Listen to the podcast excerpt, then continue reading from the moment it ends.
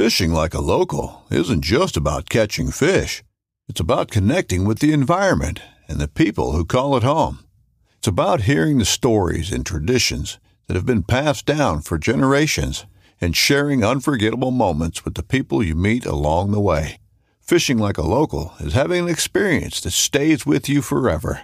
And with FishingBooker, you can experience it too, no matter where you are. Discover your next adventure on FishingBooker.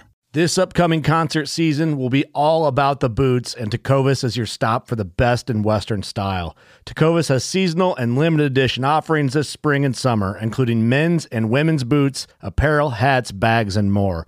All Tecovas boots are made by hand in a time honored tradition with timeless styles that are always on trend. And Tecovas has first wear comfort with little to no break in period. It's hard to find this level of comfort paired with this level of style. Stop by your local Tecova store, have a complimentary drink or two, that's WCB style, and shop new styles. The smell of fresh leather and friendly staff are at your service. Many stores even have leather custom branding to make your boots truly personalized. And with regular live music and events, there's no in store experience like it. If you can't make it into a store, just visit tecovas.com. That's T E C O V A S.com.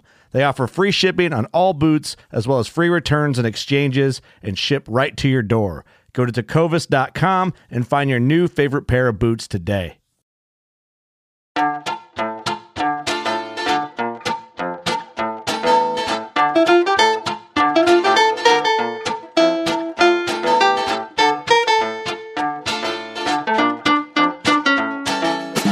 April Vokey, and you are listening to Anchored, my chance to speak with some of the most influential people involved in the outdoors today.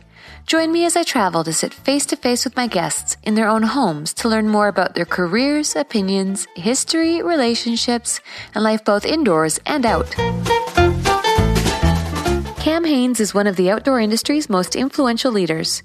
An outdoorsman at an early age, Cam fine tuned his archery skills until he was an accomplished bow hunter and outdoor writer. I had heard Cam speak about his respect for the animals he pursues, and I was curious to hear the story about how he became the hunter he is today. In this episode of Anchored, I sit down with Cam at his home in Oregon to discuss his introduction to the sport, our responsibility as hunters, and his opinion of his own journey within the industry. uh, well, it's really good to have you on the show. Thank you. Thank you very much for making time for me. Just so Yeah. everyone knows, I left at eight o'clock this morning. The map on Google says you're seven hours from me. So I, Sounds easy. yeah, right? Yeah. It's not. No, no, because it's now seven month old. It's eight p.m. Mhm, That's a 12 hour day. And we didn't even stop for lunch. Oh man, Obviously, we fed Adelaide, but Yeah. it, it was pretty frantic. So thank you for making time at No, eight no o'clock problem. at night for me. no problem. Yeah, Let's talk about you. I don't know if you even know what the show's about. So yeah. I've actually listened to some. I Oh, don't. I'm not cool. I've never fly fished ever, Yeah, uh-huh. but I've listened to your podcast because this girl at work, she's. I don't know. We always we talk about podcasts, so she told me about yours, and I'm like, well, I'll listen to it. And so I listened to. I, I don't know. One you had one old guy, like some legend flight, and I'm like, I, I don't know. I don't. You know, it was, kind- it was pretty interesting, but her voice was awesome. So Aw. I would li- I would listen just to hear your voice. Well, that's very kind. Thank you. Uh, the show's really about timelines. So let's just start real simple with where you were born and raised. I was born and raised right here in Eugene, Oregon. Lived here my whole life. Is Eugene pretty small? It's about 150,000. So it's a college town. University of Oregon is here, and yeah, it's pretty laid back. Yeah, when I was trying to get the hotel room out here, I didn't want to accidentally put myself like an hour away from you. Right. And I didn't have your address. Okay. So I kind of looked up on the map to see how big the town is. Yeah, And yeah. it's it seems like it's pretty user friendly. Yeah, it is. It's it's a great place to live. Yeah. Now, talk to me about growing up a little bit. Did you come from a pretty regular family? Were your parents together? Uh, no, so pretty regular in that divorced parents and you know Isn't does it, isn't that true though, huh? and dysfunction. Okay. All right. And what age were you when that went down? Um Let's see. So I was about five, and then my brother was about three. My parents split up, and uh, then my uh, mom. There was a stepdad involved, Oh. and yeah, I didn't like him because he wasn't my dad. yeah. and you know missed my dad would go back and forth living between my mom and my dad but then when i lived with my dad i'd miss my brother so yeah it was the whole same old thing That's actually really tough. Yeah, it sucked. Yeah. Okay. So then, now was your dad an outdoorsman, or was your mom an outdoors woman or person? No, no. And that, so the funny thing is, is my stepdad, who I didn't like, was the hunter. Oh, So he got me started in hunting, and as a as an olive branch, you know, to try to build something between us. And um, you know, it didn't. I didn't still didn't want to hang out, but I liked the hunting part. The funny thing is, is now is they're still married, and he's a good guy. oh, so, you get on with him now? Yeah, yeah, yep. So Oh, everything's good. well, that actually that's a pretty interesting lesson. Yeah, it, I mean, it was, but as a kid, you know, you don't, you just know what you like and know what you want, and you don't, you're not really interested in the big picture. Right. So was it sort of like once a year kind of thing? It was just like hunting was just sort of on just weekends, and you know, I mean, it was not serious. It's just like what everybody does. It's not, it's not like uh, it was going to be a career or anything like that. Did you fish? A little bit, yeah. I, you know, so I fished growing up too, just in the small stream behind our house. Okay. Yeah, so native cutthroat. So it was like you know, a ten to twelve inch fish was. I mean, the world record in our own world record in that little creek was fifteen inches. Okay. All right. That gives me some sort of Yeah, yeah. uh, context there. But they were tough. I mean, you would, you know, as you know, uh, you'd have to sneak up to the water. They would see you if you, you know, stood up too tall, and you'd have to just kind of like throw your line in there, and you'd get one chance, Right. And then you'd go on to the next hole. So that's hunting. Yeah. In its Yeah, own for form. fish, yeah. So what do you think back then appealed more to you about hunting than fishing? Fishing was just, I don't know, we'd do that almost every day, and then hunting was, uh, you know, the the prize was bigger. You know, you could get one deer a year. Mm-hmm. So if you killed a nice buck, I mean, that was a big deal. And you guys ate all the meat, Yeah. obviously. Yeah, that's that's what it was for. Yeah. Okay. So then what happens from there? I'm assuming you went to high school. Yeah, in that small town that we that I lived in. It's actually I didn't grow up in Eugene. It was a small town outside of Eugene, and uh, so my high school class had twenty four or twenty eight kids in it, and it was just a small school. We lived out in the country, and uh, yeah, I just I was basically just played sports there: football, basketball, baseball, and that's just what I did. Okay. So super athletic. I don't know about that, but that's what I like to do. Okay. now, I think I did read somewhere in my in my very half-assed Google stalk that your dad was big into was it running? Yeah, he was. Uh, some yeah, my real dad just he was an amazing athlete, and uh, he did track and gymnastics. Oh wow. Yeah, so he he was you know from Eugene here, and uh, I've heard stories about him that he was a legend, and he got a scholarship at the University of Oregon for gymnastics, and then school didn't work out there, and then so went to Oregon State on a track and field scholarship. So he he was amazing. Yeah, Is he still around? no, Oh, he, I'm he died in uh, July fifth, twenty ten. Do you still and this is totally jumping ahead, but is that part of the reason why you still run? Like do you kind of connect with him when you're out there? I don't know. Maybe you know. Maybe when I got go- when I got started doing it, maybe it was because he didn't. So I think you a- started to ask, but he he didn't hunt. He'd actually make fun of me for hunting. Oh really? Yeah, because he was from the city and here. I lived out in a small town with my mom and stepdad. And he would say, you know, every time I killed something, I would lose brain cells. And, Oh wow, okay. and so just kind of giving me a bad time, but he never hunted ever. And, but my, in athletics and in running, then that was what we, we had a connection there. Yeah. But that, you know, so maybe I remember he would come out when I was in grade school and watch me run and I wasn't that good, but I would try really hard and he would be there and I'd be, you know, it'd be a big deal, but, um, yeah, Okay. What college did you go to? I went to Southern Oregon State and then just a community college here in town called Lane Community College. With the intention of taking or what did you take? I took criminal justice and then also I wanted to be a writer. So I switched back and forth because I loved writing. I loved writing about my hunts. Were you mm-hmm. writing for any magazines or anything at that time? Not at that, not in college, but then I started after college, and I always that's what I always wanted to do, and then I ended up writing two books and being the editor of a magazine, and have written a lot since then. Was there somebody, you know, you read a lot of their work, or was there a magazine you read when you were getting into it to learn? Yeah, I mean, I as a kid I'd read Jack London, like White, White Fang and mm-hmm. Call of the Wild. Well, no wonder you like writing. I mean, Yeah, yeah, he's a great storyteller. And then growing up, I would read all the bow hunting magazines. So that was Chuck Adams and Dwight Schuh and kind of those guys who were pioneers of archery.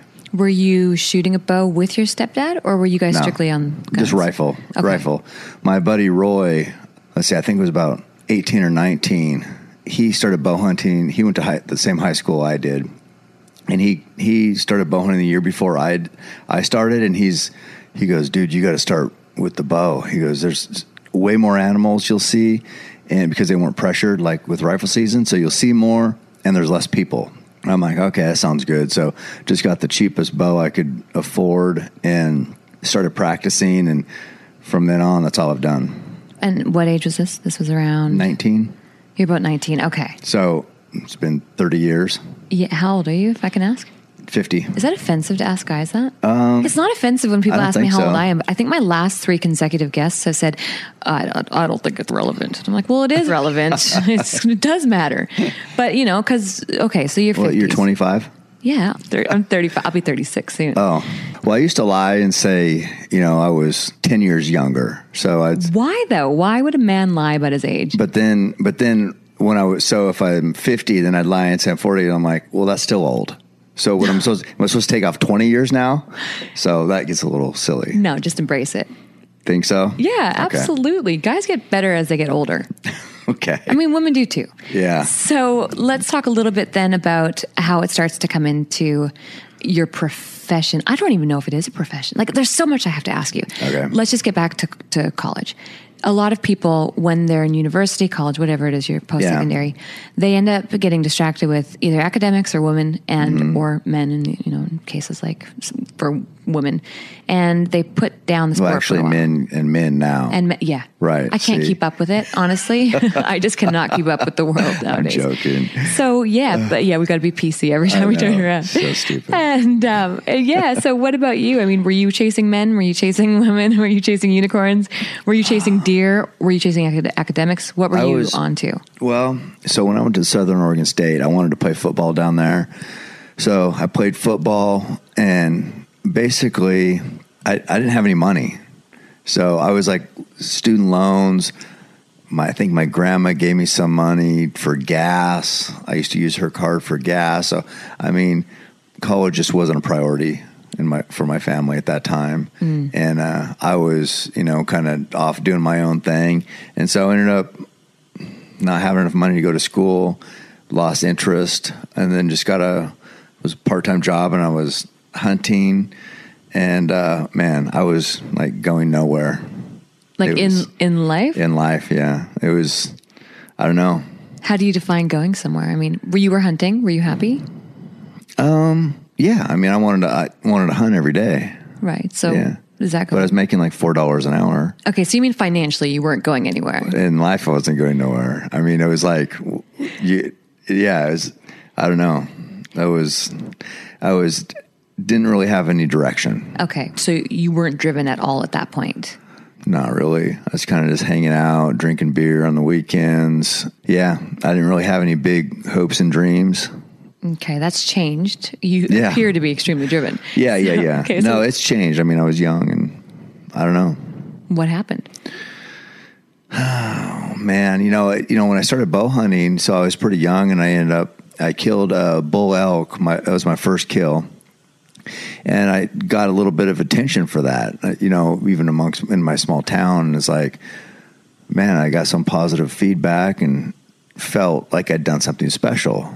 So that felt good because killing a killing a bull elk, I don't care what size it was, with a bow is not easy. No. and uh, was this in where did this happen? Here, just right outside of town, just cool. just here in Oregon, and um, that felt good, you know. So I'm like, well, dang, I, you know, I just liked that, so I kept bow hunting. I kept having more adventures. Then I started writing about it, and I was, I had a connection with just regular guys just like me, and I'd tell the story and I'd speak of the struggles and I'd you know write articles like uh, committed to the wilderness or uh, just just stuff about working hard, being in the mountains, coming of age in the mountains, and you know being fearful about going in deep by myself and second guessing my abilities, and so that kind of resonated with guys just like me, mm-hmm. and so it just kind of started building some steam, and uh, I don't know, it just developed into something, and then I had a dream of writing a book about hunting black-tailed deer, which is the you know the deer here in Oregon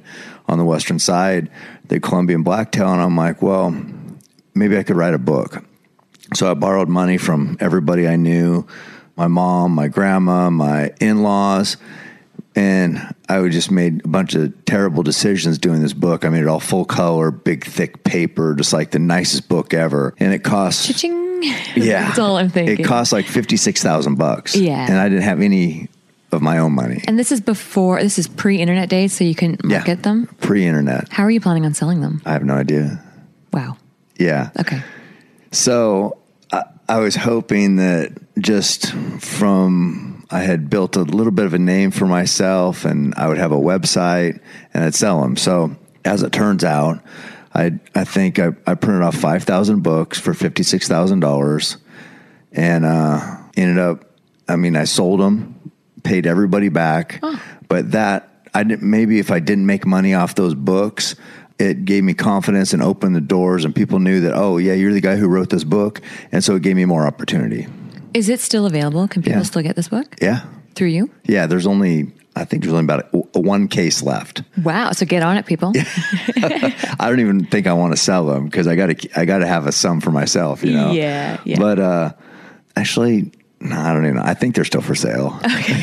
I'm not sure. I sell a, a, lot of my second book. The, it's called Backcountry Bow Hunting. Okay. And when did that book come to be? Let's see. So the first book came out in, in 1999. The second book came out in 2006. Okay. So it's been it's been out for 12 years and now it's sold man, I just did another run. It's sold 50,000 copies. Are you happier with the second book? Oh, yeah, yeah, yeah. I mean, so so the first book I sold close to 5,000. Mm-hmm. The second book 50,000.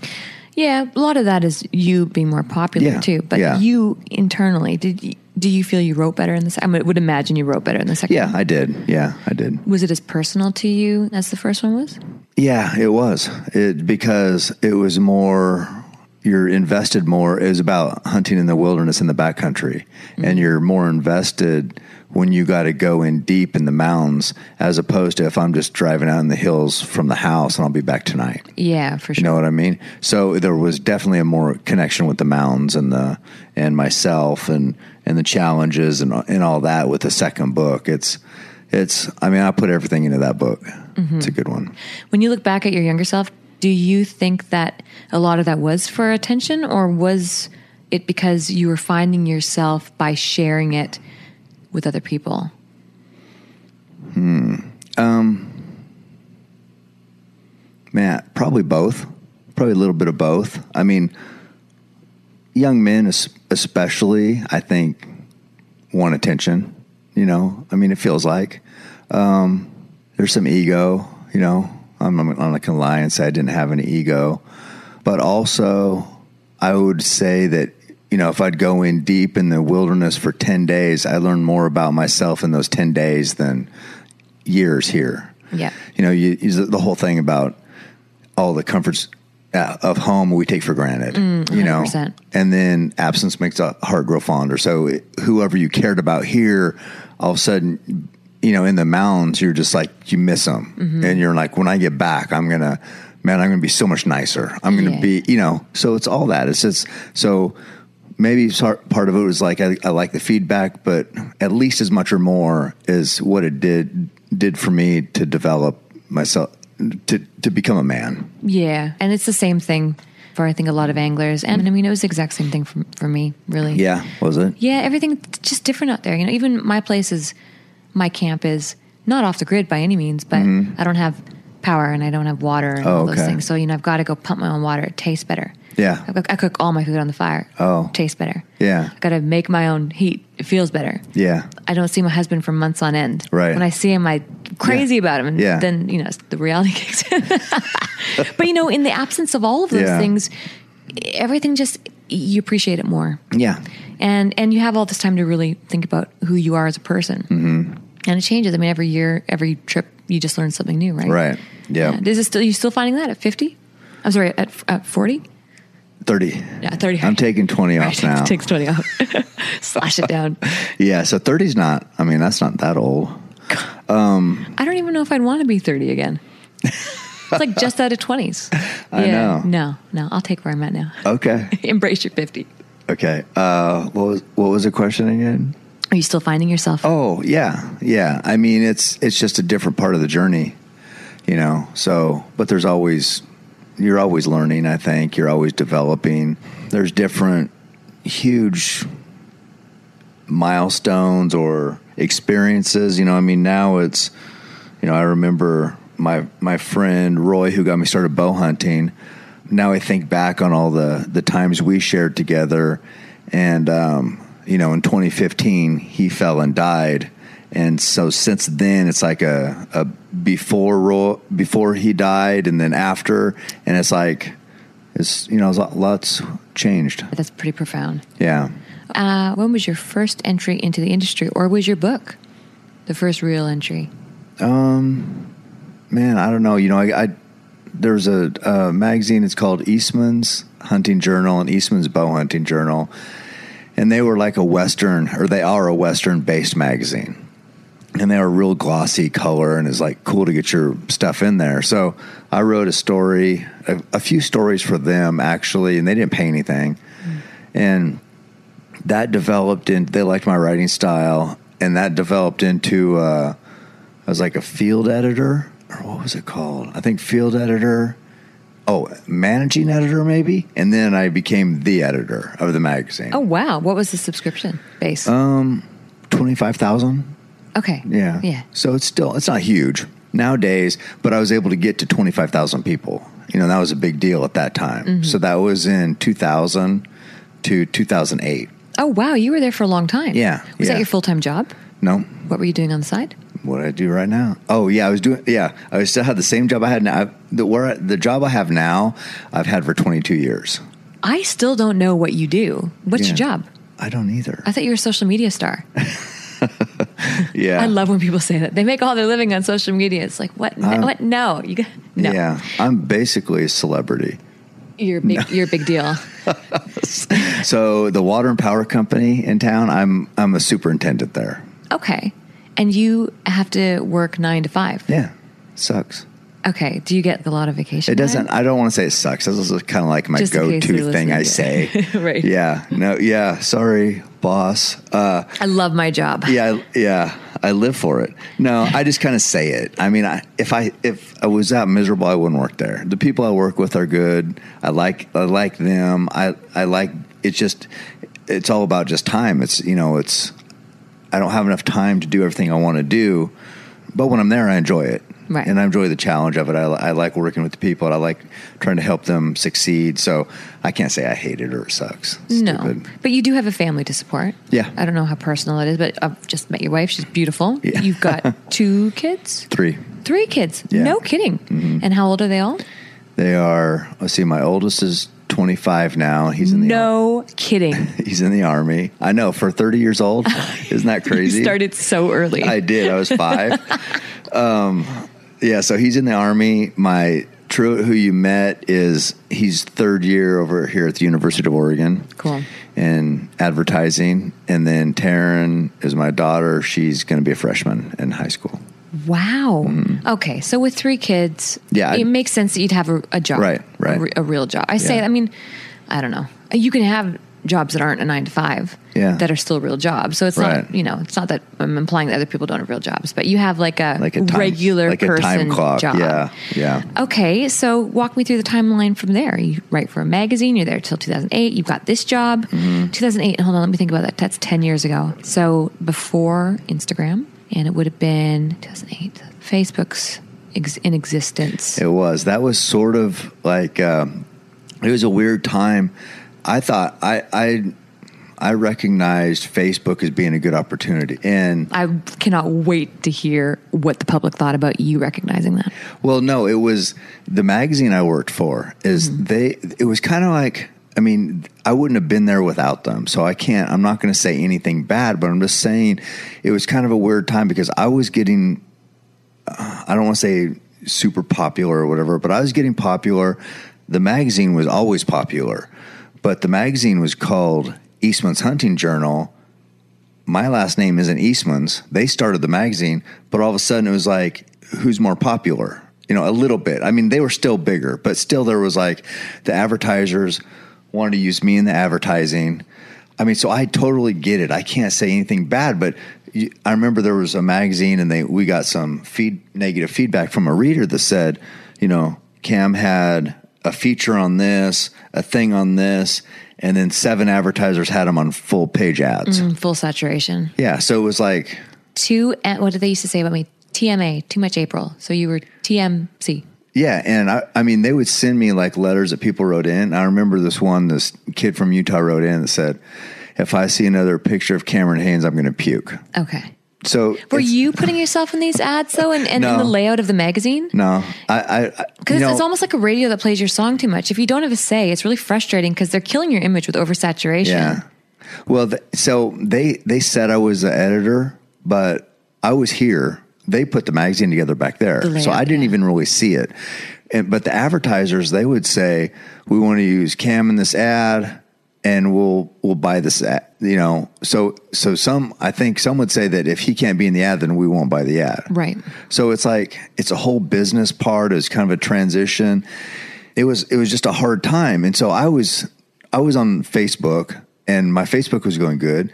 So i wrote this column about how you know facebook was going to be like this big thing.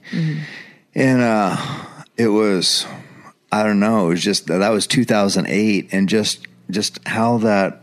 Um, it was just kind of a, it was a hard time because of all that going on, and then it, it just was like, you know what? Maybe I mean I can't be on every page of the magazine. I understand their point. Maybe it'd just be easier if I just did something else. Yeah. So that was kind of the transition. Into Celebrity. no, into nothing. I didn't have anything else to. I just wasn't writing for them anymore. okay. So where do you what do you do from there? I'm- would imagine you didn't lay dormant for too long. No, I mean, I wanted to write. You know, I still loved writing, so I just started writing. I think I got a column in Bowhunter magazine and started to do that. And then I got, let's see, what else did I do? I don't know. That's a big magazine. yeah, that's a big one. Mm-hmm. Yeah, I had it was a good column. Yeah, it's always God, the egos and hunting, and I I'm not taking myself out of it, but it's like people would say because I would write and I would just say what I do, and people would say, "You don't do that," or "You're making that up," or I don't know What is an example of something that people would call you out for that saying that you didn't do it? Well, like right now, what I do training wise, if there wasn't proof like of what I do Instagram or like your tracker on your phone, nobody would believe that that's what I do. And you don't mean hunting. Well, I guess hunting training and gym training is the same thing. But you mean like when you're Like running. Yeah. Okay. So if I would say that back then, they would say I'm lying. Now Ah. I just now I just show that you know I did a marathon, you know, last few days in a row. Mm-hmm. Silly people, because all it does is just drive you to more. It motivates yeah, yeah, you yeah. further. So, yeah. so it was like, I don't know. It's like there's, I don't know.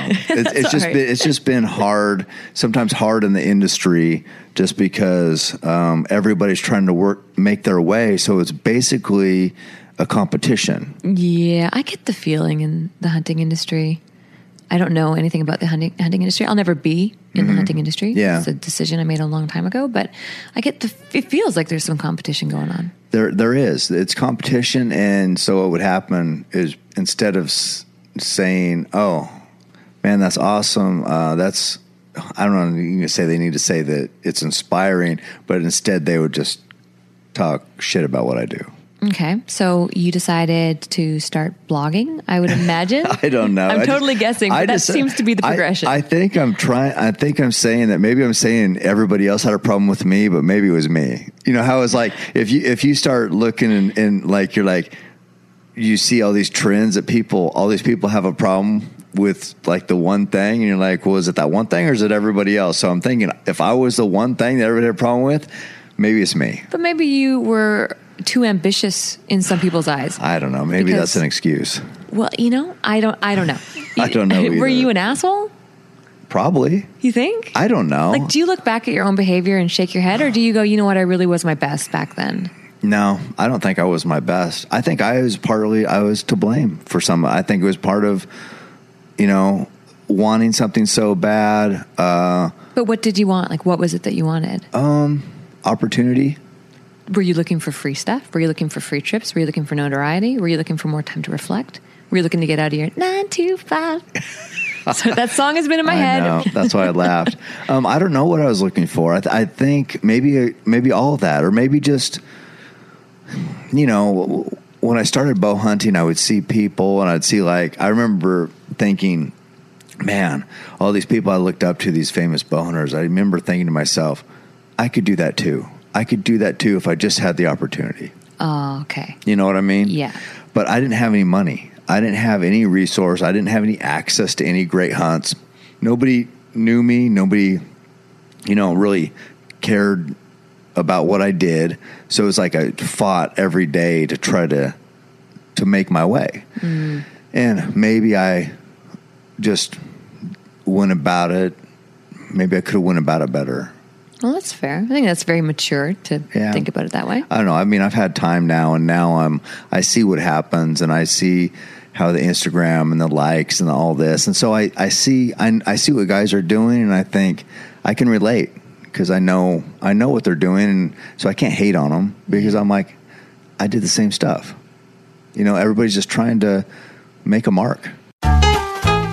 Coming up, Cam and I have a heart to heart about the conflicts of being a sponsored hunter. Liking this episode? Please leave a review about Anchored on iTunes. This episode is brought to you by Shopify. Forget the frustration of picking commerce platforms when you switch your business to Shopify, the global commerce platform that supercharges your selling wherever you sell. With Shopify, you'll harness the same intuitive features, trusted apps, and powerful analytics used by the world's leading brands. Sign up today for your $1 per month trial period at shopify.com slash tech, all lowercase. That's shopify.com slash tech. When you need mealtime inspiration, it's worth shopping Kroger, where you'll find over 30,000 mouthwatering choices that excite your inner foodie. And no matter what tasty choice you make, you'll enjoy our everyday low prices, plus extra ways to save, like digital coupons worth over $600 each week. You can also save up to $1 off per gallon at the pump with fuel points. More savings and more inspiring flavors make shopping Kroger worth it every time. Kroger, fresh for everyone. Fuel restrictions apply. My number one sponsor during that time has been Under Armour. And how long has uh, that been going for? Oh man, 2004. They've had you on staff or on or ambassador Yeah. longer than any of their other Yeah, ambassadors. athletes. Yeah, yeah. That is unbelievable. Yeah. Very yeah. cool. That that is. It's amazing. And uh, there's been there's even been times lately where I've had the same thoughts that I had before, like going up with the Eastmans and all that, thinking, God, am I wearing out my my welcome here? Even with Under Armour, and I'm like, I just I think the biggest problem. And I, what sucks is people are going to listen to a part of this and probably form an opinion like like halfway through and go, that guy is a dick. And I hope they can just listen to the whole thing before they form an opinion on me. But uh, you know, part of the I think the biggest problem with all this is I wanted opportunity, but also when I then when I get it and then there's obligation and then there's they're saying, "Hey, we're going to give you this much money and you have to do this much." I hate the business part of hunting. Mm. I hate it because I don't I've never done what I do for money. I do it because I love it.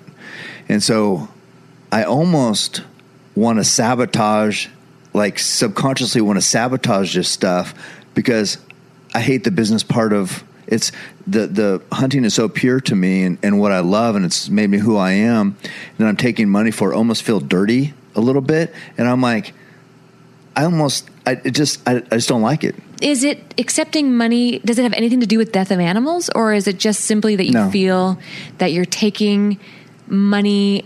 What what's, what would an obligation be if it's not having to kill an animal? What would be a dirty obligation for you besides having to sign a contract? Um, I mean, hunting is pure. Hunting is, and it's my passion. It's what I love. And when you when you muddy the waters a little bit with with money being involved in it, then it's not so pure. Is it? Well, that's how I see. That's how I. I mean, I think back and I remember like there's been a few times where I say, like I'm looking at this buck right here, this white tail buck up on the wall. That was 2004. That was the first hunt that anybody ever paid for me to go on, and uh, Mossy Oak had me on the hunt, and so I was back there and. Let me think. No, that wasn't it. That wasn't it. That was in Alabama, but the same same place. Anyway, so I was on this hunt in Georgia, 2004, with Mossy Oak. I was bow hunting. There's deer running around. It's pretty good. They said, "Hey, our TV show is going to be here tomorrow. They're going to be here, but they're only going to be here for one day. So, you know, we know you want you, you like to bow hunt, but they're only going to be here for one day. So, what we'll do is there's an area we save for bow hunting, but we'll let you use a rifle. We'll get it on film, and then you can be like Oak Obsession. I think is a, was a TV. You can be on TV. It'll help you. It'll help us. It'll be it'll be great for the story. And uh, um, so they'll be here tomorrow, and, and we'll do that. You, you'll kill a nice buck. And I'm like, um, I don't rifle hunt. And they said, Well, no, no, yeah, we know, we know, but for the TV show, and so it'd be good for for you, and it'd be good for us, and you know, it's just they only have the day, so we'll just do that. And I said, I don't, I'm, I'm not going to kill anything with a rifle. I don't rifle hunt. Yeah. And they were like, What? so I said, I'll hunt. I mean, I'll, I'll hunt. They'll go out with me and it'd be cool. And you know, if if one comes and I kill with the bow, then that'd be great. And so that's what we did, and I didn't kill one. I wasn't on the show. No, there was no dead animal for the shit. Didn't work out. Like, so I mean, But you but you didn't do anything dirty because you Yeah. stayed true to your integrity. right. But I mean, I I I get what they're saying too. Well, what are they saying? We need dead stuff for television? Well, there it's a business, Nope. Next. Like I just No. do not dig it. But, but it's a business. I get it. I can't hate on them. That's the name of the game. That's the business of it. sure, but you don't have to partake in it. I, I signed up to be on. No, You you, know, si- you signed up to do you To hunt. and they chose not to use it. Right, right. And so they, I mean, and they understood. Well, they sort of understood Mm-hmm. at first, is because a lot of guys would have been, oh yeah, I'll do that because they listen. This is an out of state hunt they paid for, and if somebody would have said, okay, I'll do that, fine, that's fine. But it's it's they respected me enough to say, okay, that's your personal choice sort of get it, sort of not, you know, but that's fine. So, I mean, it wasn't, there was no ill feelings, but I just knew that I had to, I had to stick to, you know, I, or I just had to just be true to myself. Yeah, but you know, you shouldn't feel guilty about any of that because you stay true to yourself, your own integrity. But stories like that Mm-hmm. hopefully will inspire people to do the same, stay true to themselves, right? But So- at that time, I thought, God, did I just screw up?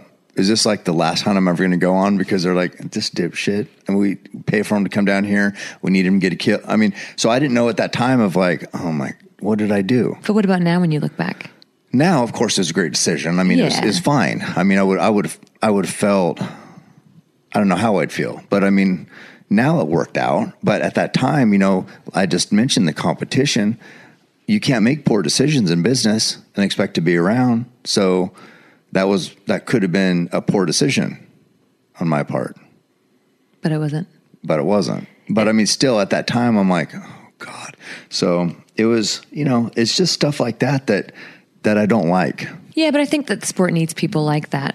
I understand that you're just, you know, you said a few minutes back that you wonder sometimes if you're dirtying up a pure sport by taking money for it. We're not going to dive into like money here, so I don't know what your real job brings in versus this. But you know, like for me, my real my full time job is working and fishing. Okay. I need to get paid for it mm-hmm. because if I'm going to keep going out there and inspiring people, because I, I really do enjoy inspiring Yeah. people, I Yeah. need I need to eat and feed my child and pay my Right. bills. Right. So I have no problem taking money for it as Okay. long as I stay true to my integrity. Mm-hmm. I sleep at night and I say no, and I and I am able to be around in the industry long enough, or to do podcasts like this to tell people listening.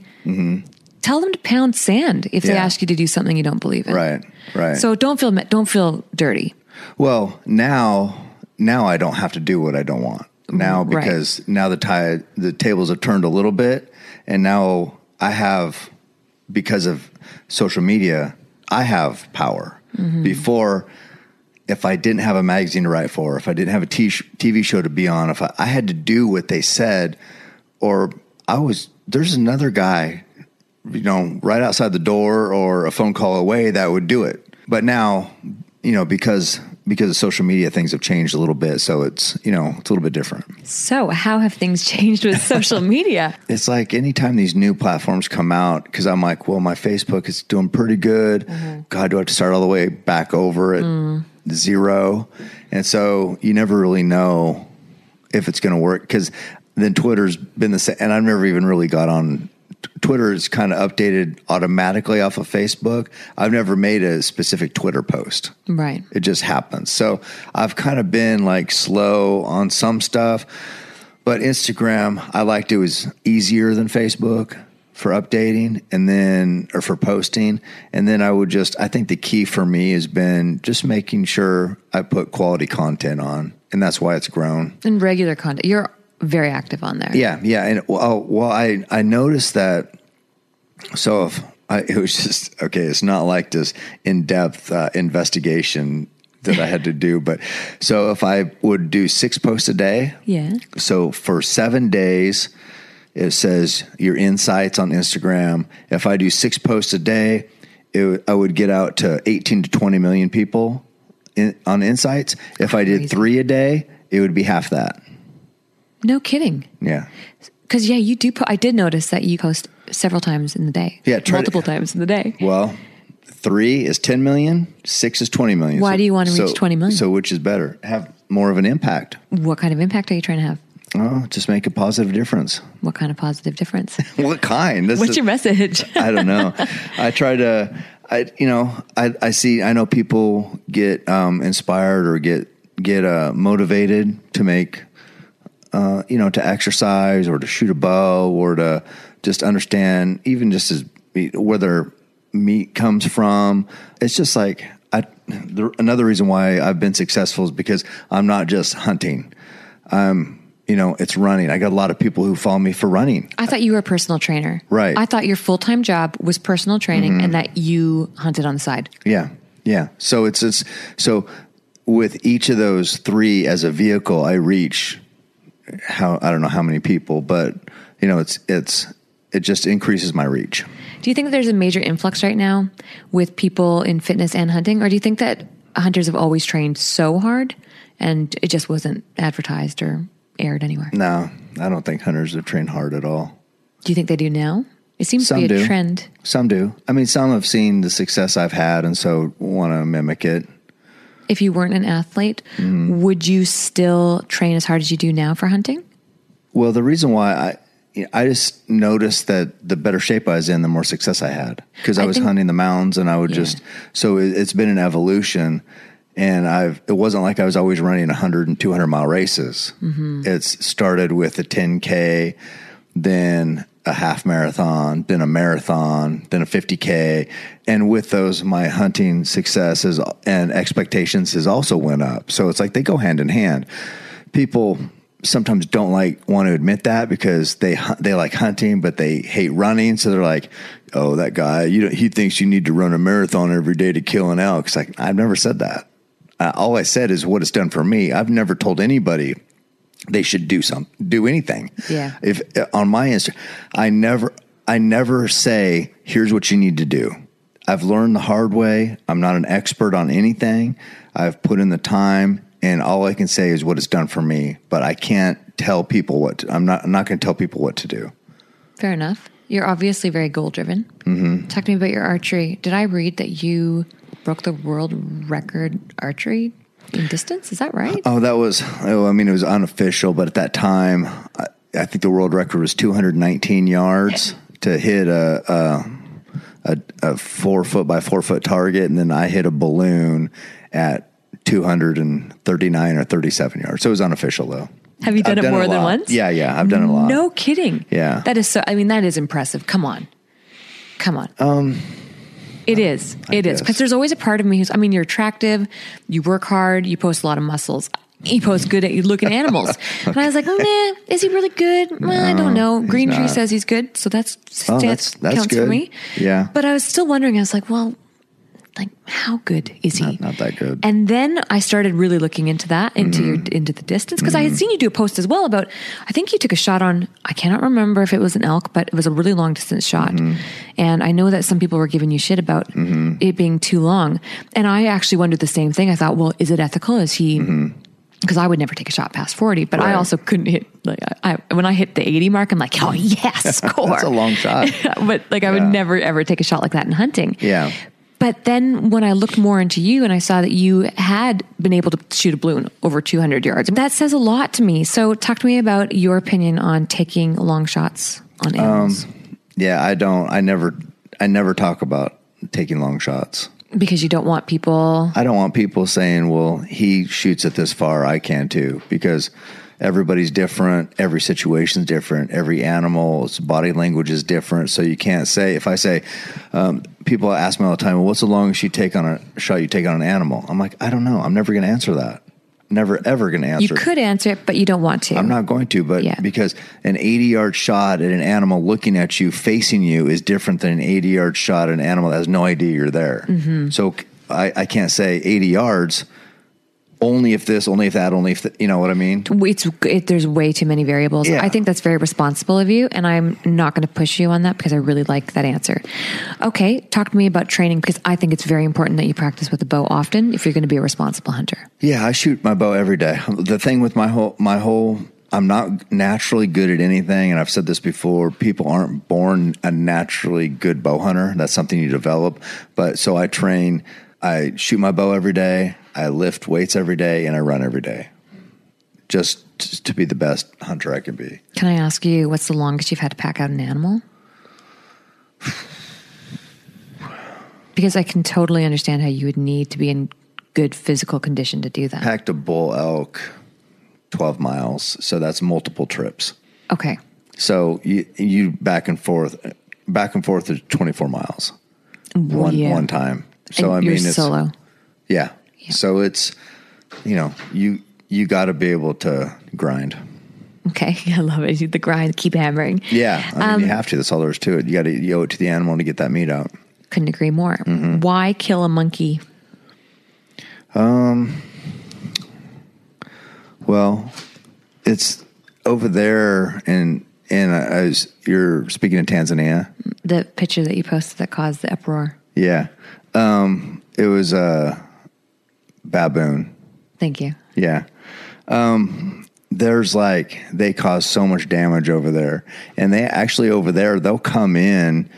Um, what didn't happen when we, when we were there, but they'll come in the villages where the like the the native Tanzanians live, and they'll tear up stuff. They'll they've even killed babies.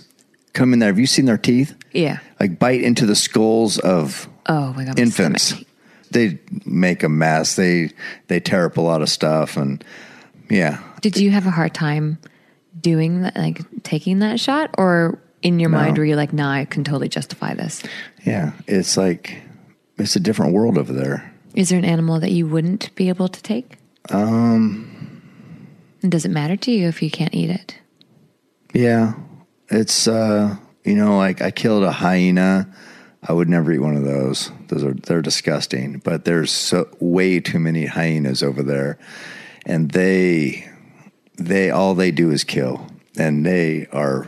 I mean, the plus are really hard to kill. You just don't see them. They're out at night. They're saying they need to have automatic weapons at night in spotlights, just an open season to get the, rid of those things. It's just like so. I had a chance at one, and uh, you know, I killed killed a big male, and that's another thing where, I mean, they can even run off the lions. They're just man, I don't know. So over there, it's like, you know, you people sit here, they sit at in, in their own little world and they make these judgments on what should be killed and what shouldn't without ever don't, they don't even know what's going on in that culture in, in that area. So when you're there, you know, you can sit here and say, oh, I don't think I ever would. But then you get over there and you're like, okay, this is different. And so it's, it's sort of, the, you know, situational. Do you think that all hunters are conservationists or do you think that it's thrown around lately? Yeah, I don't think all hunters are. I mean, when I first started hunting, I well, didn't even know what probably conservation meant. You know what I mean? As far as hunting goes, I was just, I wanted to go and get a buck. It's like, did you get your buck this year? Right. Yeah, I killed a three by three. That was it. It's like, well, what about are you a conservationist? I'd be like, what? right. what about now? Do you feel like you're a conservationist? I, I do, yeah. Now I understand it. You what, know, what's your big cause? Like, if you are focusing on something right now, what is your big focus? Are you real up on the public land issue? Mm-hmm. Yeah, um, yeah. It's just it's. I think explaining. I don't know, just how it all works. You know, how hunters are conservationists, how our money and how the, the kills and the balancing of of everything of the ecosystem and the and the animals that inhabit it, how that all works, and how hunters are play that role and fund conservation. And um, I think now I understand it better after all these years, and now I'm I'm able to explain to others, you know, who don't. And so I I you know I take that role. It's it's a lot. Of, it's response. I mean, I got to be responsible of that role. I got to understand it, and I gotta. I mean, it's important. So you have a lot of eyes on you. Yeah. Is yeah. that the message that you want to convey? If you had to put out one message to all these people on your platform, what would it be? I hate. I don't know. I don't know. I don't think I'm that good to. I'm not Steve Rinella. There's so many guys better than me at at verbalizing stances and what they stand for. You know, at the end of the day, I I feel like I'm I'm a bow hunter. I love what I do. I do enjoy inspiring people. I understand that I do have an important role in this because of the eyes on me. So I try to do the right thing and I don't want to let anybody down, but I can't sit here and just give this verbal, here's my mission statement. I can't do it. I'm just not that good. That's totally fair. Well, at least you're honest about it. Yeah. I'm not perfect. I want to be, I want to be a role model. I want to do the right thing, but I screw up all the time. Okay, I've got three rapid fire questions for you. Do you use your shoulders to release or do you use your finger? Finger. Why? Yeah. I don't know. That's just how I've done it. You know, I know people are using the back tension releases and the, I, have always just used uh, like the Spot Hogg Wiseguy and it's just a regular wrist wrap with the trigger. So that's just what I've done for 30 years. Okay. Do you take a front on shot ever on an animal? Remember, I don't talk about stuff like that. That's fair enough. Fair enough. This is just my own personal knowledge. How heavy of a bow are you shooting? 80. Okay. 80 pounds. And if they'd make me 90, I'd shoot it. Uh, you know, I've been judged critically for shooting 80 or 90 pounds. Like, oh, you don't need to shoot that much weight. And it's just like people people just like to find something to complain about, I think. They really do. Or to or to take shots at at me about or, or whatever. So it's just, I don't know. What I always say is just shoot what's comfortable, shoot the most that is comfortable because, you know, it's, it's going to deliver a harder hitting arrow that will perform better if it gets there at a higher velocity. But you can't sacrifice accuracy just to pull a heavier bow. So I would just say, just shoot, shoot what you can comfortably and uh, at the highest poundage um, shoot every day, be dedicated to your craft, and just respect the animal and the journey. I mean, you know, don't don't lose sight of why you're out there. Never put the kill or never misprioritize, I guess. And you know, because at the end of the day, that there's a there's a life at stake. You know, you're killing an animal. That's serious. And so I, you know, again, I haven't always been perfect. I haven't I haven't always had this mindset. You know, I was a young man coming up, and and didn't really have the worldly view that I have now, and I'm I'm still developing. I'm, I don't have all the answers now, but I do respect the animals and uh, and the life that I'm taking. And that concludes this episode of Anchored. Thank you so much for listening.